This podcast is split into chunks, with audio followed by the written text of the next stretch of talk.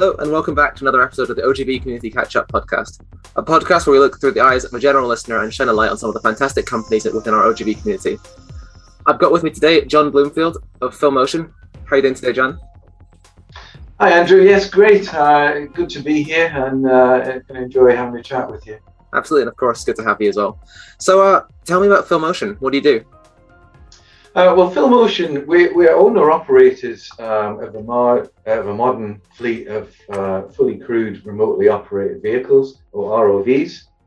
Um, we provide uh, subsea survey, inspection, and intervention uh, services globally uh, to the offshore energy sector. Um, FilmOcean are based in Ellon in Aberdeenshire. The company was founded back in 2004 um, and through organic growth and uh, investment have been building on, on the fleet to, to the, the large fleet of ROVs that we've got now. The ROVs themselves are split over 10 types to include the three major groups of the large work class systems. Uh, then we come down to the sort of intermediate side, the inspection observation uh, class systems, and then to the to the micro systems. And we couple that to we've got some very skilled and experienced crews uh, and then the, the systems are complemented by quite a large range of specialist equipment that we've deployed uh, now all over the world. We've got over 17 years experience gained in some of the harshest uh, environments in the offshore energy sector. And I believe we've built up a wealth of experience and, and offer an efficient and value for money quality service. And we cover both the oil and gas and the offshore wind sectors with a diverse service uh, offering from oil and gas platform inspections and FPSO class surveys to offshore wind structure survey and inspection. Okay, so um, so how much that business is based in more traditional oil and gas? Well, back in 2004, when we started, um, nearly all of our business uh, came from the oil and gas sector. But you know, looking 17 years down the line, the world has seen the UK lead the way with rapid growth of offshore wind technology. And FilmOcean um, has grown with this shift in energy production, providing a complete service offering to the offshore wind sector.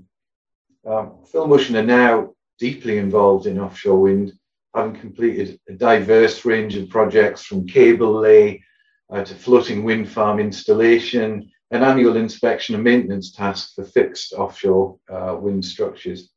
So we do bring with us a lot of experience, lessons learned, and transferable skills to the offshore wind sector from the oil and gas market. Um, and we also bring um, a lot of specialist equipment that have been developed over the years, which are ideal for, for the offshore wind projects, including uh, mooring chain measuring equipment for floating structures, which FilmOcean designed, developed, and, and indeed went on to patent um, it's originally designed for the FPSO uh, market for their, their, mooring systems, but it's directly transferable to offshore wind mooring systems. It's a digital system operated from the ROV and offers a speedy and cost-effective results in real time. Yeah, that's some that's really interesting stuff. So, can you tell me a bit about some of the services that FilmOcean offer? Yeah, um, it, we offer a broad range of services, but typically um, we offer uh, services that cover the full life cycle uh, of an asset from, from the very beginning of the installation and through to annual maintenance, inspection, and intervention work, and then right through to final decommissioning. Uh, so, obviously, the decommissioning side is, is, is quite a big sector in the oil and gas, but it, it, we're still to get there in, in offshore wind, as many of the structures are just being uh, put in now for a sort of 25, 30 year envisaged life. But typical services are pre and post lay uh, inspection and survey of either the ca- cable or, or pipeline, um, as built and as found surveys, unexploded ordnance, UXO, uh, metrology, photogrammetry, 3D data scans, obviously subsea structure condition and weld inspections, um, cable connection and hookup, and scour a mattress protection for floating, um, sorry, scour a mattress in, inspection, uh, looking to see if there's been any shift of the mattresses or uh, through tide or current um, and is everything still in place. And, and for floating, um, the anchor placement monitoring. Um, obviously, being subsea, there's a buildup of marine growth on structures, which requires either measuring and monitoring, and where necessary, removal. Uh, and we have a, a, range of subsea cleaning tools in our armory that we can draw upon for this. And typical NDT uh, survey inspection would cover uh, cathodic protection, CP, um, anode depletion um, survey, flood member detection, FMD, uh, and ultrasonic wall thickness, um, UT. So quite a quite a broad uh, range of services. Many are bespoke, uh, but that that really covers the typical type of uh, projects that we would cover. Yeah, well, thanks a lot for that. That's a very um, that's very very detailed and definitely a very interesting uh, interesting range of services you provide. Could you give me like a little bit of information about some of the equipment you use, like the uh, the big fleet of ROVs? Yes, if I start with the the largest, we've got large work class, uh, 150 horsepower machines. They've got they're fitted with uh, twin manipulator arms, very powerful pieces of uh, of equipment, uh, really designed uh, to be launched from a vessel, and they, they can handle the tides and the currents that are out there. They, they go up to 4,000 meters in depth, or they can go, obviously, in the uh, wind sector. We're more likely to be operating at around 30, maybe 40 meters in depth. So for the for the construction phase, for the pre-survey, that, that's where they come in. You know, mattress installation work, they would fit right in there. Coming down to the, the slightly smaller machines, the uh, or inspection class ROVs, these are obviously smaller. They can get into tighter spaces. Um, they're ideal for your everyday inspection tasks. Um, they can handle the weld inspection tools and the uh, cathodic protection tools where they'll do um, CP stabs or CP scans. And it's just very, very versatile. And actually, we have developed uh, a launch recovery system for one of the systems that can be utilized on a smaller vessel. And indeed, if the vessel has um, a davit, we have actually launched from the vessel without any launch recovery system at all. And we've even launched one of our Falcon ROV systems on the inside of a monopile back in 2013. I, I don't believe that anyone had done it before, uh, maybe proved wrong. Um, but we were involved in a, um, a weld inspection campaign in the southern North Sea, and the currents and the visibility just sort of ruled out doing it from the outside. So we, we launched from the inside of the, uh, the monopile. That was quite a successful campaign. Then we come down to the, the microsystems. Um, they're really for um, that emergency eyes on where something's happened, you need to see what's going on subsea. So it can it's helicopter transportable or you know it can go on the vessel with with the pilot and it's hand launched. So you'll be able to get um, pictures and, and uh, images of what's happening subsea very quickly back to the base or wherever it's needed. And I think um, some of the changes I've seen in the last just couple of years, really, um, there, there is a drive to limit the amount of people that go offshore nowadays. And that obviously brings um, health and safety uh, risk savings uh, with a general, um, you know, generally having people offshore. So we, we are now doing inspections where the ROV crew are going offshore to pilot the ROV and, and fly it but the inspection teams stay onshore and they monitor the ROV uh, remotely through video links and live data stream. That's proving to be uh, very successful. And it obviously limits uh, limits the POB, um, whether it's on the vessel or um, on, on a platform. So I think that as we move forward, that will become more and more the norm. So yeah, um, some changes afoot that's uh, some very interesting stuff there. So, um, you're based sort of in the north of Scotland. Is that where most of your business is conducted? No, not at all. Um, you're right. We, we are based in Ellon in Aberdeenshire, uh, but we we have projects uh, all over the world. We've got projects at the moment in Angola and on the west coast of Africa, um, and you know in, in the North Sea as well. Uh, it, it's constantly shifting. Um, we were in the Ivory Coast not so long ago. We've been, been out in Asia. Uh, so no, the, the world is quite a small place. We do have some in-country partners uh, around the world that we utilize, and nowadays, um, we, you know, with uh, shipping links that are improving all the time, the world is a smaller place indeed. Yeah, it absolutely is. So, what kind of investment can we expect to see in the future of the business? Um, I think uh, I mean we've we've we've had major investment in the last couple of years where we've spent several million pounds on the ROV fleet, uh, strengthening it. Uh, we've had a 50% increase in personnel in the last 12 months, which I think is um, is, is quite a, a good and um, interesting figure considering it happened during lockdown period. And with that expansion, we've now actually outgrown the building that we're in. So we have uh, secured a site and we've got planning approved and we're having a new building uh, built for us, which we hope to move into uh, towards you know the end of this year going into next year. Uh, still in Ellon, not very far away from where we are at all, but it'll be a, it's a bespoke building, a much bigger workshop, test tank facilities, um, bespoke rooms for uh, inspection personnel to run projects from onshore, as we discussed, and obviously some some good and nice um, office space um, to go in. So we, we've obviously we've been working hard with with our clients, developed some very good relationships, and we have some good contracts and framework agreements which we'll uh, be building on. I would see, you know, in further investment in ROV equipment and personnel and, and crew as well. So it, it's it's it's actually been a bit of a whirlwind uh, year, year and a half if, if I go into of talking about lockdown, I think it was the 23rd of March. Uh, we, you know, we were told that we had to start working from home. The workshop uh, obviously had to remain open because you, you can't do that from home, but you know, protocols were put in place for safety, um, and um, we looked at the government guidelines and adapted the workspace accordingly. Office personnel, uh, we were all working from home, and I think we all thought at that time that you know it's going to be two or three weeks at home and then it'll settle down. We'll be back in the office. And little did we know that, uh, you know, pretty much 18 months later, we're still here. So, um, you know, I'm, I'm working um, slowly tr- transitioning back into the office. I'm doing two days a week in the office and three from home, whereas before I was obviously working from home all the time.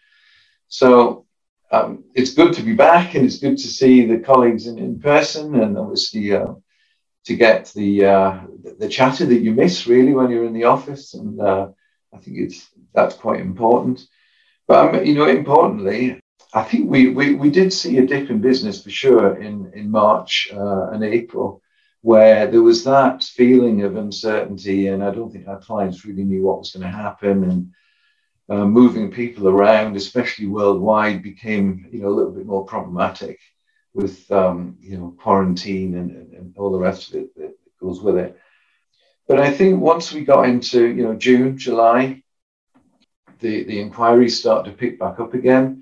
Uh, projects started to get a green light, and we saw systems going back out and and working. And all over the summer, uh, we we were really very busy indeed, and um, I think the whole team just just pulled together and managed to get you know every project was crewed, the equipment was prepped, everything went out on time. Um, you know, so you know, hats off to to everyone really, um, workshop crew and and um, you know project crew, the, the office team, in, in, getting everything out the door in what I can only describe as um, you know times that we'd never seen and no one could have guessed it. No one could have could have um, put a plan together to see how we're going to go through this because it's never been done before. Um, so yeah, I think we, we did really well, and it's continued to be busy all through uh, the Christmas period, and, and, in fact in the new year, and we're, we're still you know experiencing busy times now. And in fact, part of the investment of um, you know purchasing extra ROV equipment was due to um, you know the, just trying to fulfill the demand for uh, the the equipment. We we don't like to to let anyone down, but we almost got into a situation where everybody wanted the same thing at the same time. So we had to uh, either turn work away or, or, have further investment, and we took the further investment route, which I think was the right decision. A year and a half down the line, um, we, we find it, you know, in a very different position to we're in uh, then.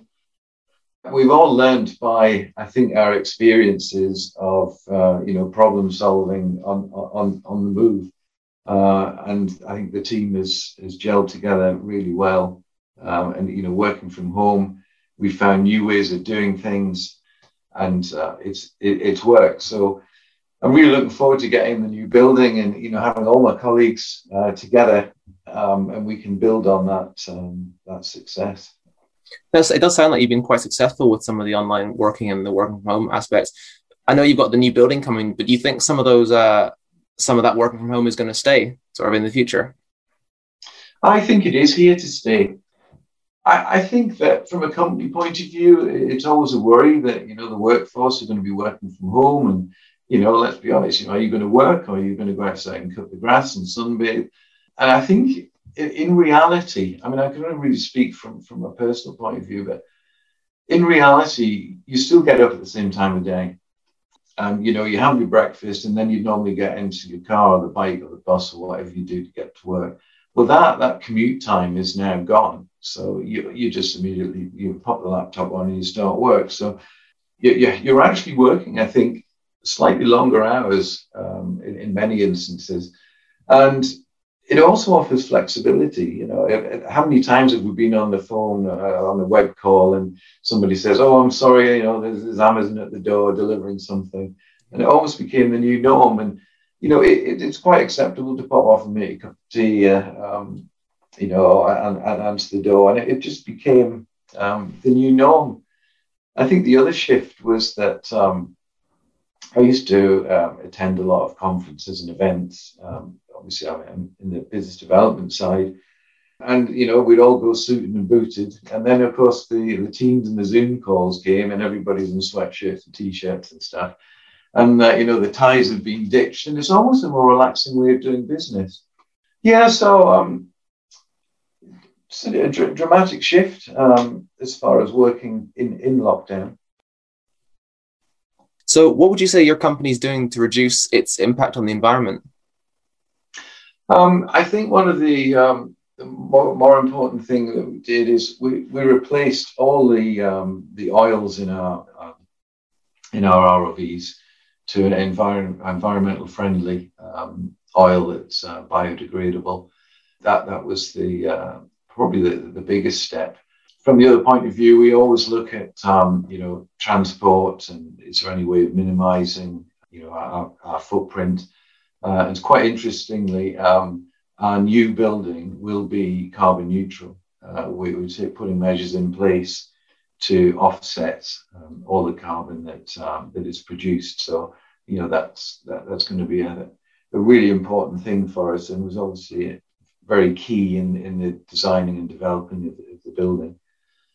So, um, so uh, what advice would you give to graduates and other sort of young people who are looking to get into the industry? I think it's um, it's certainly still an industry that is um, you know is going through expansion.